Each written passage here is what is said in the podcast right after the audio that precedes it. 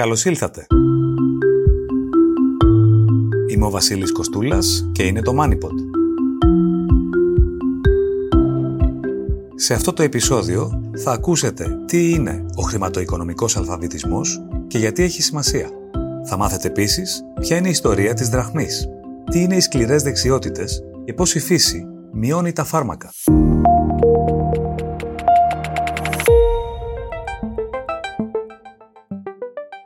Πώς διαμορφώνει το βιωτικό επίπεδο η οικονομική γνώση και πώς ξεκινά κανείς να επενδύει, από τι ηλικία θα πρέπει να μαθαίνει κανείς βασικές έννοιες του χρήματος και τι μας διδάσκει η σχέση του Έλληνα με το χρηματιστήριο, το MoneyPod φιλοξενεί τον πρόεδρο και ιδρυτή του Ελληνικού Ινστιτούτου Χρηματοοικονομικού Αλφαβητισμού, καθηγητή χρηματοοικονομικών στο Πανεπιστήμιο Πειραιά, Νικόλαο Φίλιππα.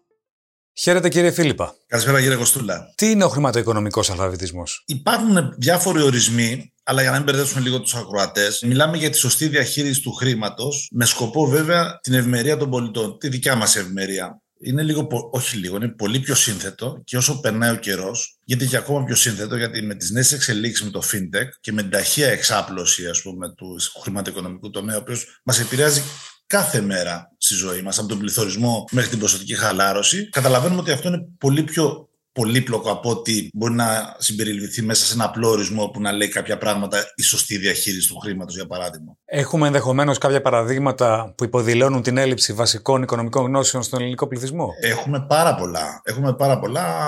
Όχι μόνο το ότι έχουμε πτωχεύσει 7 φορές σαν κράτος, το οποίο δείχνει ότι δεν κάνουμε σωστή διαχείριση των χρημάτων.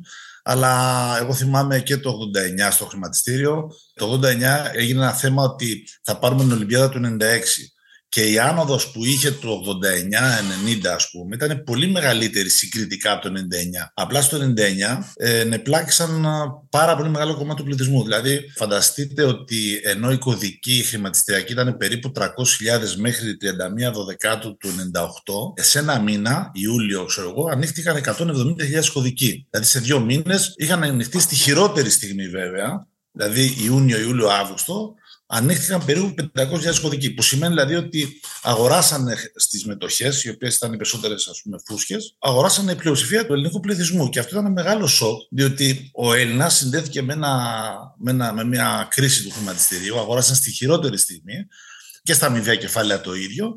Οπότε δύο θεσμοί, που είναι πάρα πολύ υγιείς, και το χρηματιστήριο και τα αμοιβαία κεφάλαια, θα έλεγα κανείς ότι καταστράφηκαν επειδή κάποιοι προώθησαν και κάποιοι άλλοι οι πολίτες αγόρασαν στη χειρότερη χρονική στιγμή. Σήμερα δεν έχουμε αυτό το, το θεσμό όσο θα έπρεπε να ήταν. Φανταστείτε να πω ένα νούμερο μόνο. Το 99 είχαμε 30 δισεκατομμύρια ευρώ under management στην Ελλάδα και 10 τρισεκατομμύρια στην, στον κόσμο και σήμερα στον κόσμο έχουν φτάσει 71 τρισεκατομμύρια. Και στην Ελλάδα είχαν πέσει γύρω στα 7, τώρα μπορούμε να πάει γύρω στα 10, αλλά είναι τρεις φορές χαμηλότερα από το 99 που δεν θα έλεγε κανείς ότι είναι και ιδιαίτερα πετυχημένη η πορεία τους. Και στο εξωτερικό έχουν ανέβει 7 φορές απάνω. Και στο χρηματιστήριο έχει υπάρξει πολλές φορές η λογική της Αγέλης, εικάζω. Σίγουρα, σίγουρα. Αλλά αυτό όμως δείχνει και ότι την έλλειψη της επενδυτικής και της χρηματοοικονομικής παιδείας. Και το είδαμε αυτό και με τους Έλληνες. Καλά, δεν μιλάμε για την αγορά των ομολόγων η οποία κατέρευσε και των τραπεζών. Δηλαδή, αυτά είναι παραδείγματα τα οποία τα έχουμε ζήσει τώρα. Δεν είναι ε, και της διασποράς του κινδύνου. Όπως παλιότερα, δηλαδή με το, τα ασφαλιστικά ταμεία και τα διαφορετικά, υποχρεούνται να επενδύσουν αποκλειστικά Ελλάδα. Το έλλειμμα χρηματοοικονομικής παιδείας δεν είναι μόνο στους πολίτες, αλλά είναι και στους πολιτικούς και για αυτούς που κάνουν την κατεύθυνση των πολιτικών. Για παράδειγμα, άμα βάζεις ένα νόμο ο οποίος υποχρεώνει να αγοράζει μόνο Ελλάδα, όταν η Ελλάδα αποτελεί το 0,2% του παγκόσμιου ΑΕΠ και πολύ λιγότερο των χρηματιστηρίων, ενώ ξέρουμε, ξέρουμε ότι πρέπει να κάνουμε διασπορά του κινδύνου. Άρα λοιπόν. Οθεί έτσι το σύστημα σε λανθασμένες επιλογές. Ακριβώς. Πολύ σωστά, πολύ σωστά. Σε ποιον βαθμό το θέμα που συζητάμε συνδέεται με την εκπαίδευση; Έχουμε αντίστοιχα μαθήματα για τις μικρές ηλικίες; Είστε μάλιστα καθηγητής στο Πανεπιστήμιο Πειραιά. Επομένως, έχετε εικόνα και από τους πρωτοετής φοιτητές που συναντάτε κατά καιρούς, υποθέτω. Αυτή τη στιγμή, όλοι οι διεθνείς οργανισμοί, από τον ΟΣΑ μέχρι την Παγκόσμια Τράπεζα, μέχρι και τη UNICEF, εδώ και δεκαετίες ιδιαίτερα μετά τη χρηματοπιστωτική κρίση του 7 και του 8, επειδή αυτή η κρίση επηρεάζει τη, και, επηρεάζει τη, τη ζωή μας, την ποιότητα της ζωής μας, όπως καταλαβαίνετε, συντείνουν και λένε ότι πρέπει από την πολύ μικρή ηλικία να μάθουν βασικές οικονομικές γνώσεις, χρηματοοικονομικές θα έλεγα εγώ καλύτερα, όπως είναι ο προγραμματισμός ή η αποταμίευση. Διότι πραγματικά ζούμε σε μια, ιδιαίτερα στη Δύση, σε μια κουλτούρα υπερκατανάλωσης και υπερχρέωσης. Που αυτό επηρεάζει πάρα πολύ και δημιουργεί πολλά και ψυχολογικά προβλήματα στους πολίτες. Το χρηματοοικονομικό άγχος, για παράδειγμα, έχει εκτοξευτεί στην Αμερική. Χθες διάβαζα μια πολύ καινούρια έρευνα ότι 6 στους 10 Αμερικάνους δεν έχουν διδαχθεί ποτέ τους χρηματοοικονομικά. Το άγχος του χρηματοοικονομικού με τελευταίες μελέτες, ας πούμε, μετά τον κορονοϊό και τον Ουκρανικό πόλεμο, έχει εκτοξευθεί στο 72%. Δηλαδή, το 72% των Αμερικάνων πάσχουν από χρηματοοικονομικό άγχος. Το οποίο έχει σοβαρές επιπτώσεις στην ποιότητα της ζωής τους, αλλά και σε σωματικά προβλήματα και υγείας. Δηλαδή, αϊπνίες, πίεση, ενδοοικογενειακή τσακωμή. Βέβαια, αυτό το πράγμα έχει τρομερές επιπτώσεις και στον χώρο εργασίας. Δηλαδή, και στην ποιότητα του χώρου εργασίας, αλλά και στην αποτελεσματικότητα των επιχειρήσεων.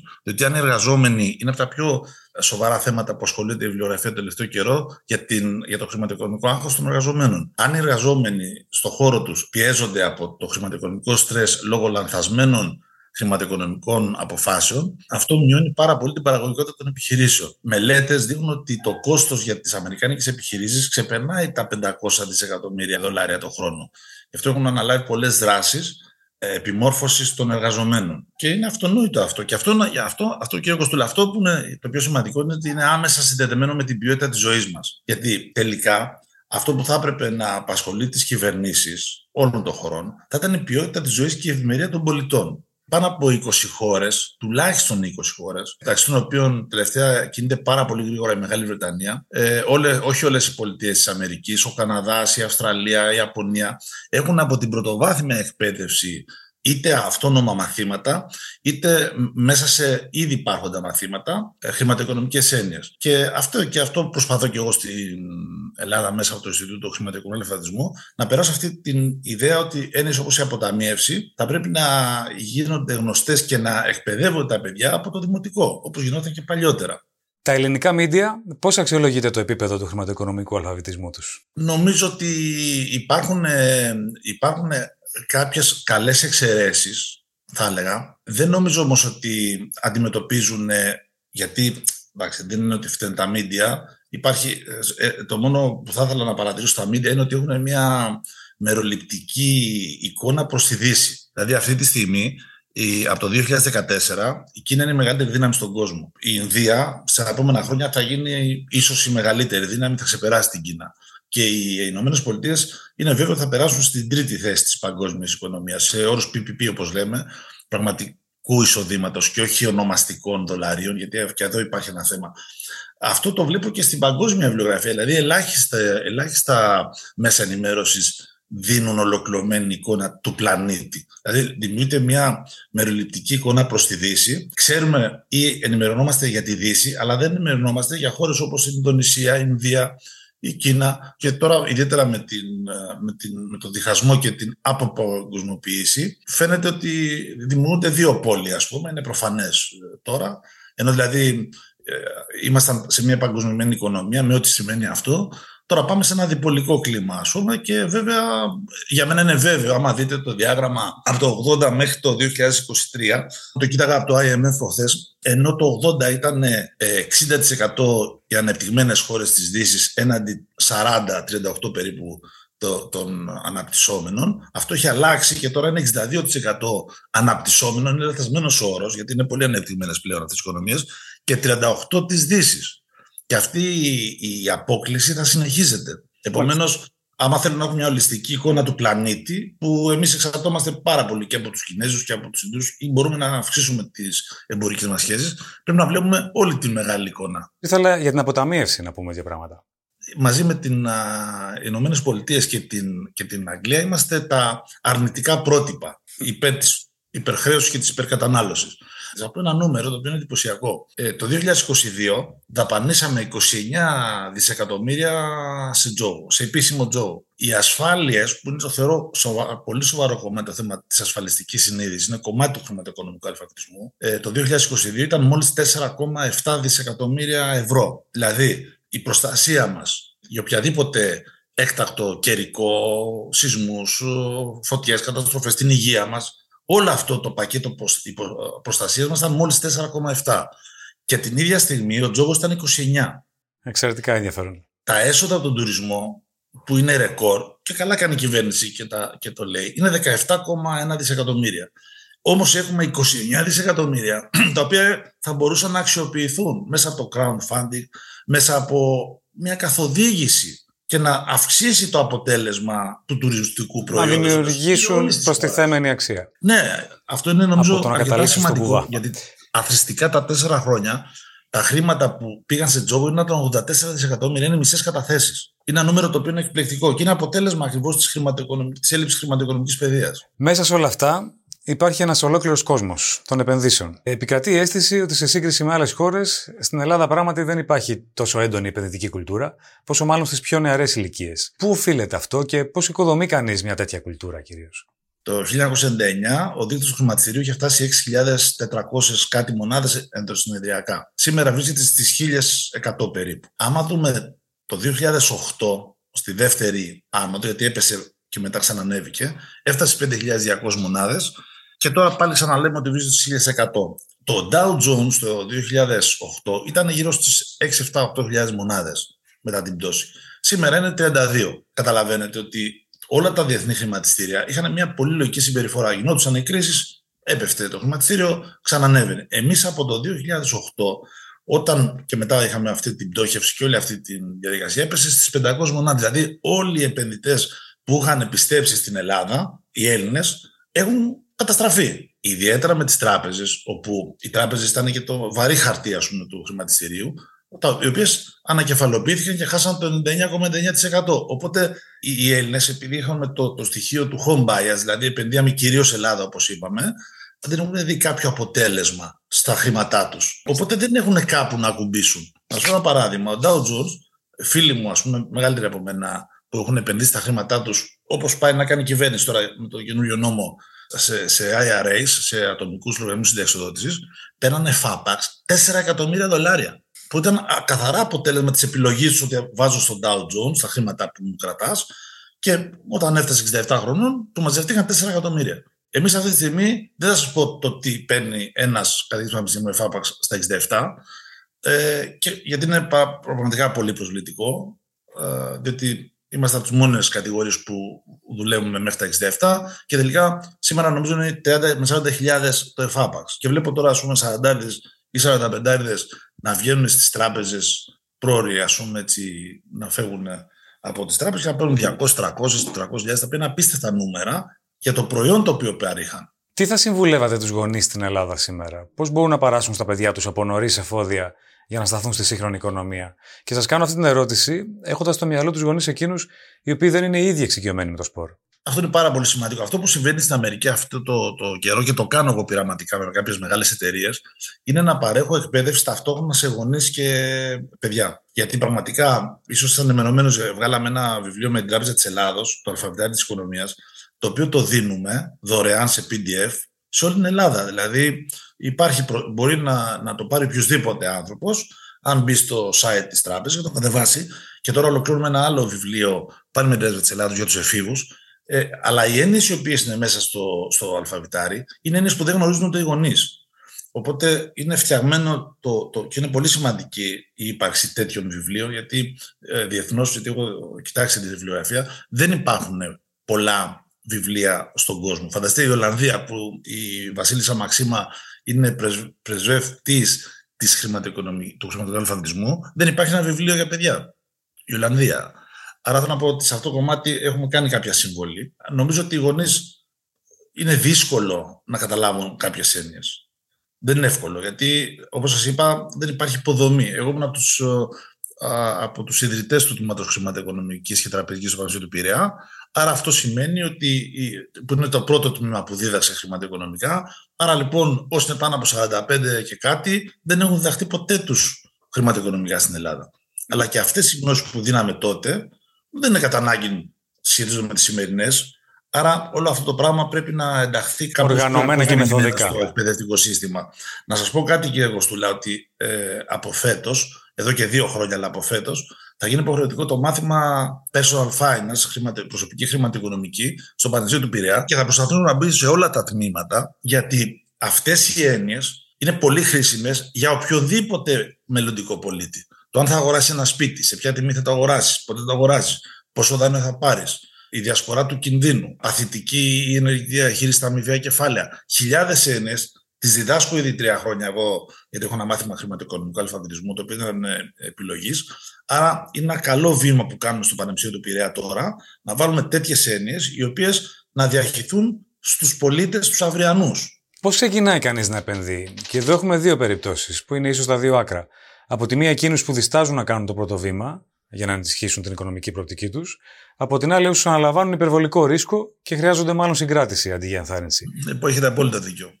Τι έχετε να παρατηρήσετε εδώ; Έχετε απόλυτο δίκιο. Η επένδυση ε, νομίζω ότι είναι πάρα, πάρα πολύ απλή αν ακολουθήσουμε ένα απλό βήμα. Δηλαδή, το βήμα είναι να κάνουμε ταυτόχρονη, διαχρονική διασπορά του κινδύνου και διαστρωματική διασπορά του κινδύνου. Διεθνική, ας πούμε. Δηλαδή, να βάζουμε 60 ευρώ το μήνα ή 100 ευρώ το μήνα. Με αυτόν τον τρόπο επιτυχάνουμε διαχρονική διασπορά του κινδύνου. Γιατί ένα από τα λάθη που κάνουμε είναι πάμε και βάζουμε όλα μας τα λεφτά στη χειρότερη στιγμή. Αυτό και μάλιστα σε μετοχέ ή κοιτονομίζα που δεν ξέρουμε. Αν όμως κάνουμε μια στρατηγική που θέλει υπομονή όμως, που είναι πολύ σημαντικό στοιχείο στην επένδυση, και επιμονή. Και πούμε, θα βάλουμε 100 ευρώ το μήνα σε ένα διεθνικό χαρτοφυλάκιο, ότι σημαίνει αμοιβαίο κεφάλαιο. Δηλαδή να βάζουμε που να έχει μέσα ε, υπάρχουν οι ελληνικές τράπεζες, έχουν εγώ, να μην αναφέρω συγκεκριμένη τράπεζα. Υπάρχουν αμοιβαία κεφάλαια που επενδύουν ξέρω, στην Ασία, παράδειγμα. Υπάρχουν άλλα αμοιβαία κεφάλαια ελληνικά. Τώρα, ελληνικές εταιρείες το διαχειρίζονται εννοώ. Που επενδύουν στην Αφρική και στην Ασία. Αυτό για μένα είναι καταπληκτικό. Βάζει 100 ευρώ το μήνα για τα επόμενα 20-30 χρόνια τη διαξιοδοτησή σου. Δεν υπάρχει να χάσεις, αλλά δεν ξέρουν την αμοιβαία κεφάλαια. Δηλαδή, άμα βγεις στον, στον κόσμο και πεις τι είναι αμοιβαίο κεφάλαιο, δεν θα ξέρει, δεν γνωρίζει. Και εδώ φταίνουν και οι εταιρείες των η ΑΕΔΑΚ, πούμε, που δεν προωθούν σωστά το θεσμό. Σε αυτό το κομμάτι θα κάνουμε μια δράση με την Ένωση Σεισμικού, γιατί δεν νομίζω ότι υπάρχει πιο υγιής θεσμός στον κόσμο από τα αμοιβαία κεφάλαια. Τα κρυπτονομίσματα είναι τελικά αποδεκτός θεσμικός τρόπος επένδυσης ή βρίσκονται ακόμη σε μια γκρίζα ζώνη; Εγώ, εγώ είμαι υπέρ των κρυπτονομισμάτων. Έχει τα πλεονεκτήματα φυσικά, ο θεσμός έχει τα μειονεκτήματα, αλλά υπάρχει φοβερή καινοτομία και ξέρουμε ότι ο κόσμος προχωράει με την καινοτομία. Τώρα, ε, προφανώς, αν ας πούμε κάνουν συνεχώς ε, ελέγχους σε, στο Binance ή σε άλλα, σε άλλα ανταλλακτήρια, προφανώς θα υπάρχουν και ανθρώπινα λάθη, όπως είδαμε. Τώρα πτωχεύσανε τρεις τράπεζες και μεγάλες τράπεζες, ας πούμε, και λάθη γίνονται παντού. Το θέμα είναι ότι ορισμένοι ε, κράτη, και νομίζω τελευταία η Μεγάλη Βρετανία, βρίσκεται και νομίζω θα κάνει πολύ έξυπνη κίνηση, να τα υποστηρίζει πάρα πολύ τα εκτονομίσματα, διότι πέρα της, του προβλήματος το πόσο κάνει το νόμισμα, δηλαδή η αποτίμηση του που είναι πάρα πολύ σοβαρό θέμα, αλλά μπορούμε να έχουμε μια αίσθηση, όχι όμως ακριβή όπως τις μετοχές ή στα ομόλογα, ε, νομίζω ότι έχει τρομερή καινοτομία. Να σας πω ένα παράδειγμα, το Binance για παράδειγμα, είναι ένα ανταλλακτήριο και ταυτόχρονα είναι ένα το νόμισμα, το οποίο μπορείς να ανταλλάξεις 80 τουλάχιστον νομίσματα, δηλαδή η τουρκική λίρα, ευρώ, ό,τι μπορείς να φανταστείς, με εκτονομίσματα. Ξεπερνώντας δηλαδή τα προβλήματα κάποιων χωρών που έχουν οι πολίτες όπως είναι υποτιμήσει των νομισμάτων τους. Παράδειγμα, άμα είμαι ένα Τούρκος, ας πούμε, πολίτης και ε, ήταν να χάσω τόσα. Η λίρα έκανε 2 κάποια στιγμή ευρώ και έχει πάει 20, έχω δηλαδή 90%. Θα μπορούσα να, με πολύ εύκολο τρόπο και ξεπερνώντας τις εθνικές νομοθεσίες, να ανταλλάξω, ας πούμε, τις Τούρκε λίρες με ένα Binance ή με ένα, ας πούμε, με ένα άλλο το νόμισμα και να μην χάσω αυτό το 90%. Φυσικά τα λάθη που γίνονται στις παραδοσιακές επενδύσεις γίνονται και εδώ. Δηλαδή, άμα ανακαλύπτουν όλοι το bitcoin στις 68.000, προφανώς θα χάσουν. Δεν, δεν πάει θέμα.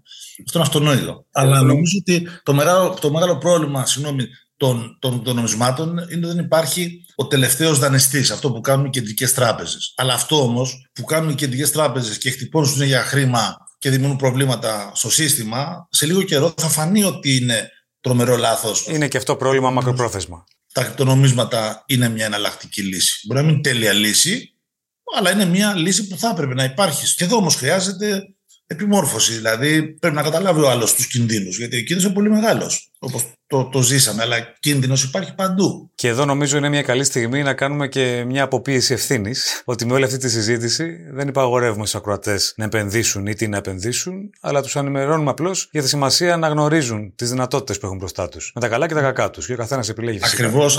Ότι του ταιριάζει, αν του ταιριάζει. Ιδιαίτερα ο κίνδυνος που έχουν τα εκτονομίζοντα είναι πάρα πολύ μεγάλος. Αλλά αυτό δεν σημαίνει ότι άλλες επενδύσεις δεν έχουν μεγάλους κινδύνους. Ναι, ναι, ναι, το εννοούσα γενικότερα. Ότι άμα κάνεις διαχρονική και διεθνική διασπορά του κινδύνου, δεν έχεις πρόβλημα να βοηθήσει. Εκτός αν καταρρεύσει η γη, που εντάξει, εκεί δεν, δεν, δεν μας θα μας απασχολούν τα χρήματα. Ε, αυτό είναι το σωστό. Θα λέγατε ότι ο χρηματοοικονομικός αλφαβητισμός είναι και η προπόθεση ε, ή έστω επιταχυντής για να αυξηθούν οι επίδοξοι δημιουργοί επιχειρήσεων στη χώρα; Πάρα πολύ σωστό. Είναι πάρα πολύ σωστό αυτό που λέτε. Και είναι και σίγουρο και αυτονόητο. Δηλαδή, αυτή τη στιγμή, ας υποθέσουμε ότι υπάρχουν κάποιες startups ή κάποιες ιδέες εκπληκτικές. Αν δεν γνωρίζουν σε τι περιβάλλον θα κινηθούν, ή ξέρω εγώ, λέμε ο τουρισμός θα πάει καλά. Οκ, θα πάει καλά. Έχουμε όλα τα φόντα. Όμως, ξέρουμε το διεθνές περιβάλλον. Ξέρουμε, ας πούμε, τι θα συμβεί με τα επιτόκια, πόσες εταιρείες θα πτωχεύσουν, πόσες εταιρείες θα κλείσουν. Άρα, λοιπόν, όλα αυτά σε ένα project πρέπει να ληφθεί σοβαρά υπόψη. Αν δεν καταλάβεις το διεθνές περιβάλλον, καταλαβαίνετε μπορεί να υπάρχει μια τρομερή ιδέα και να υπάρχει μια κατάρρευση, λέω ένα παράδειγμα, στο δολάριο ή οτιδήποτε, και να έχουμε ένα πολύ μεγάλο παγκόσμιο πρόβλημα. Άρα το να είσαι ενημερωμένος ολιστικά είναι μόνο πλεονέκτημα. Απλά δεν είναι εύκολο. Θα ήθελα να κλείσουμε με το μεγαλύτερο μαργαριτάρι που έχετε ακούσει ποτέ, μιλώντας πάντα σε οικονομικούς όρους. Εγώ σε οικονομικούς όρους ε, έχω ακούσει πάρα πολλά πράγματα και πραγματικά βλέπω ότι και ο κόσμος παρασύρεται. Ίσως αυτό που έχει πει και έχει σημασία το ποιος το λέει. Δηλαδή, ένας πολιτικός θα μπορούσε να πω ένα πολιτικό που είπε θα τα, το μνημόνιο θα το σκίσουμε με μια... Με, με ένα νόμο και ένα άρθρο. Με ένα νόμο και ένα άρθρο. Αυτό νομίζω ήταν κάτι πολύ ενδιαφέρον. Αλλά αυτός που το είπε δεν ήταν, ας πούμε, οικονομολόγος. Οπότε δεν το πιάνω τόσο πολύ. Θα σας πω ένα παράδειγμα. Το οποίο το θέμα της, ξέρω εγώ, του κόστους χρήματος. Σήμερα η Ελλάδα είναι στο ίδιο επίπεδο με την Ιταλία. Ε, πριν μερικά χρόνια η διαφορά των δεκαετών ομολόγων των Ιταλικών με τον Ελληνικό ήταν 16 μονάδες. Δηλαδή, επί περίοδος του κυρίου Βαρουφάκη δεν δανειζόμασταν γιατί ήμασταν τελείως αναξιόπιστοι. Και φανταστείτε τώρα ότι η, η διαφορά ήταν 16 μονάδες και τώρα στο 0. Αυτό τώρα, σαν επιχείρημα, πολιτικό επιχείρημα ή οτιδήποτε, πώς μπορεί να περάσει σε ένα κόμμα που δεν καταλαβαίνει τι σημαίνει δεκαετή ομόλογα, τι σημαίνει κόστος του χρήματος, τι σημαίνει ποσοτική χαλάρωση. Όλα αυτά θέλει μια εκπαίδευση. Γι' αυτό είναι πολύ σημαντικό η εκπαίδευση. Γιατί η εκπαίδευση, πέρα το ότι μας επηρεάζει η χρηματοοικονομική εκπαίδευση, μας επηρεάζει την ποιότητα της ζωής, αποφεύγουμε τη χρεοκοπία, δεν υπερδανιζόμαστε, γινόμαστε και ολοκληρωμένοι πολίτες. Γιατί μπορούμε να καταλάβουμε τι μας λένε και να καταλάβουμε αν αυτό που μας λέει κάποιος είναι, ας πούμε, εύκολο να γίνει ή είναι μια πολιτική απάτη. Γιατί μερικές φορές φτάνουμε και στα όρια της πολιτικής απάτης κάποια πράγματα που λέγονται. Γιατί ο λαός δεν μπορεί να καταλάβει. Αλλά αν δείτε τα data, θα δείτε ότι μειώθηκε, μειώθηκαν οι καταθέσεις κατά 60 δις. Αυτό είναι απίστευτο. Έφτασε 122 δισεκατομμύρια. Γι' αυτό χρειάζονται οι πολίτες να είναι καλά ενημερωμένοι για να μην πιστεύουν πράγματα τα οποία είναι ανέφικτα, ας πούμε. Και νομίζω ότι αυτό το κομμάτι της περίοδο αυτή τη, με τα μνημόνια ε, υπόθηκαν πάρα πολλά πράγματα τα οποία ήταν. Ε, πολύ κάναν λάθη προφανώς και δεν έφταιγε για συγκεκριμένα κόμματα που φτάσαμε στην πτώχευση, αλλά το πώς αντιμετωπίζει αυτή την κατάσταση. Κύριε Φίλιππα, ευχαριστώ πολύ. Και εγώ, κύριε Κωστούλα. Ιστορία. Η δραχμή ήταν το νόμισμα του ελληνικού κόσμου επί αιώνες. Από τα πιο γνωστά νομίσματα της αρχαιότητας, το αθηναϊκό τετράδραχμο, το αργυρό δίδραχμο του Φίδωνα και το τετράδραχμο του Μεγάλου Αλεξάνδρου. Η δραχμή μιας πόλης κράτους είχε σταθερή σχέση με άλλα νομίσματα. Μία δραχμή ήταν ίση με έξι οβολούς. Δύο δραχμές ήταν ισοδύναμες με ένα στατήρα. Έξι χιλιάδες δραχμές αντιστοιχούσαν σε ένα τάλαντο. Η δραχμή προέρχεται από το ρήμα δράτο, που σημαίνει πιάνω σφιχτά με την παλάμη. Το νόμισμα άρχισε να εκλείπει με την έναρξη των ρωμαϊκών κατακτήσεων, οπότε και επικράτησε το δινάριο. Ωστόσο, η λέξη δραχμή συνέχισε να χρησιμοποιείται ως μονάδα βάρους, με υποδιέρεση σε γράμματα. Το 1822 προτάθηκε ξανά ως ονομασία για το νόμισμα του νεοελληνικού κράτους, όπως και έγινε το 1833 με την άφηξη του βασιλιά Όθωνα στο Ναύπλιο. Έτσι αντικαταστάθηκε ο Φίνικας, που είχε επιχειρήσει να καθιερώσει ο Καποδίστριας. Το 1841 παραχωρήθηκε η δυνατότητα της έκδοσης δραχμών σε χαρτονομίσματα. Η δραχμή αποτέλεσε την νομισματική μονάδα της Ελλάδας αδιάλειπτα μέχρι το 2002, οπότε και η χώρα υιοθέτησε το ευρώ. Μπήκε έτσι στο χρονοτούλαπο της ιστορίας, παρότι ορισμένοι την νοσταλγούν, ακόμη και σήμερα. Τι είναι οι σκληρές δεξιότητες; Hard skills είναι οι τεχνικές δεξιότητες που απαιτούνται για μια δουλειά. Πρόκειται για ικανότητες που αποκτώνται μέσω της εκπαίδευσης αλλά και της εμπειρίας.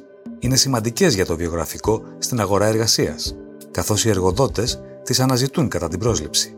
Οι σκληρές δεξιότητες δεν μεταφράζονται από μόνες τους σε επαγγελματική επιτυχία, καθώς ένας εργαζόμενος χρειάζεται και μαλακές δεξιότητες, τα λεγόμενα soft skills, που είναι στοιχεία συμπεριφορικά. Σε αντίθεση με τα soft skills, τα hard skills μπορούν να ποσοτικοποιηθούν. Για παράδειγμα, μια σκληρή δεξιότητα μπορεί να είναι η επάρκεια σε μια δεύτερη γλώσσα. Μια μαλακή δεξιότητα θα ήταν η έφεση στο να δουλεύεις καλά μέσα σε μια ομάδα. Ένας εργοδότης ιδανικά αναζητεί έναν συνδυασμό δεξιοτήτων που οδηγεί σε μια ολοκληρωμένη επαγγελματική προσωπικότητα. Το ήξερες; Φινλανδοί επιστήμονες διαπίστωσαν ότι λίγος χρόνος στη φύση λειτουργεί ως υποκατάστατο για τη μείωση των συνταγογραφήσεων. Συστηματικές εξορμήσεις στη φύση μειώνουν κατά τουλάχιστον 30% την ανάγκη λήψης φαρμάκων για προβλήματα ψυχικής υγείας. Τρεις επισκέψεις την εβδομάδα μειώνουν κατά σχεδόν 40% τη φαρμακευτική αγωγή για αρτηριακή πίεση και περιορίζουν κατά 25% την εκδήλωση άσθματος. Διευκρίνηση. Δεν αρκεί να ζεις κοντά σε πράσινο. Θα πρέπει να αφιερώνεις χρόνο στη φύση. Δύο ώρες την εβδομάδα αρκούν για να βελτιώνουν την υγεία και την ευεξία, μειώνοντας το άγχος και την κατάθλιψη. Αποτέλεσμα, γιατροί σε χώρες όπως η Νέα Ζηλανδία, η Ιαπωνία και ο Καναδάς συνταγογραφούν λίγες ώρες την εβδομάδα στη φύση.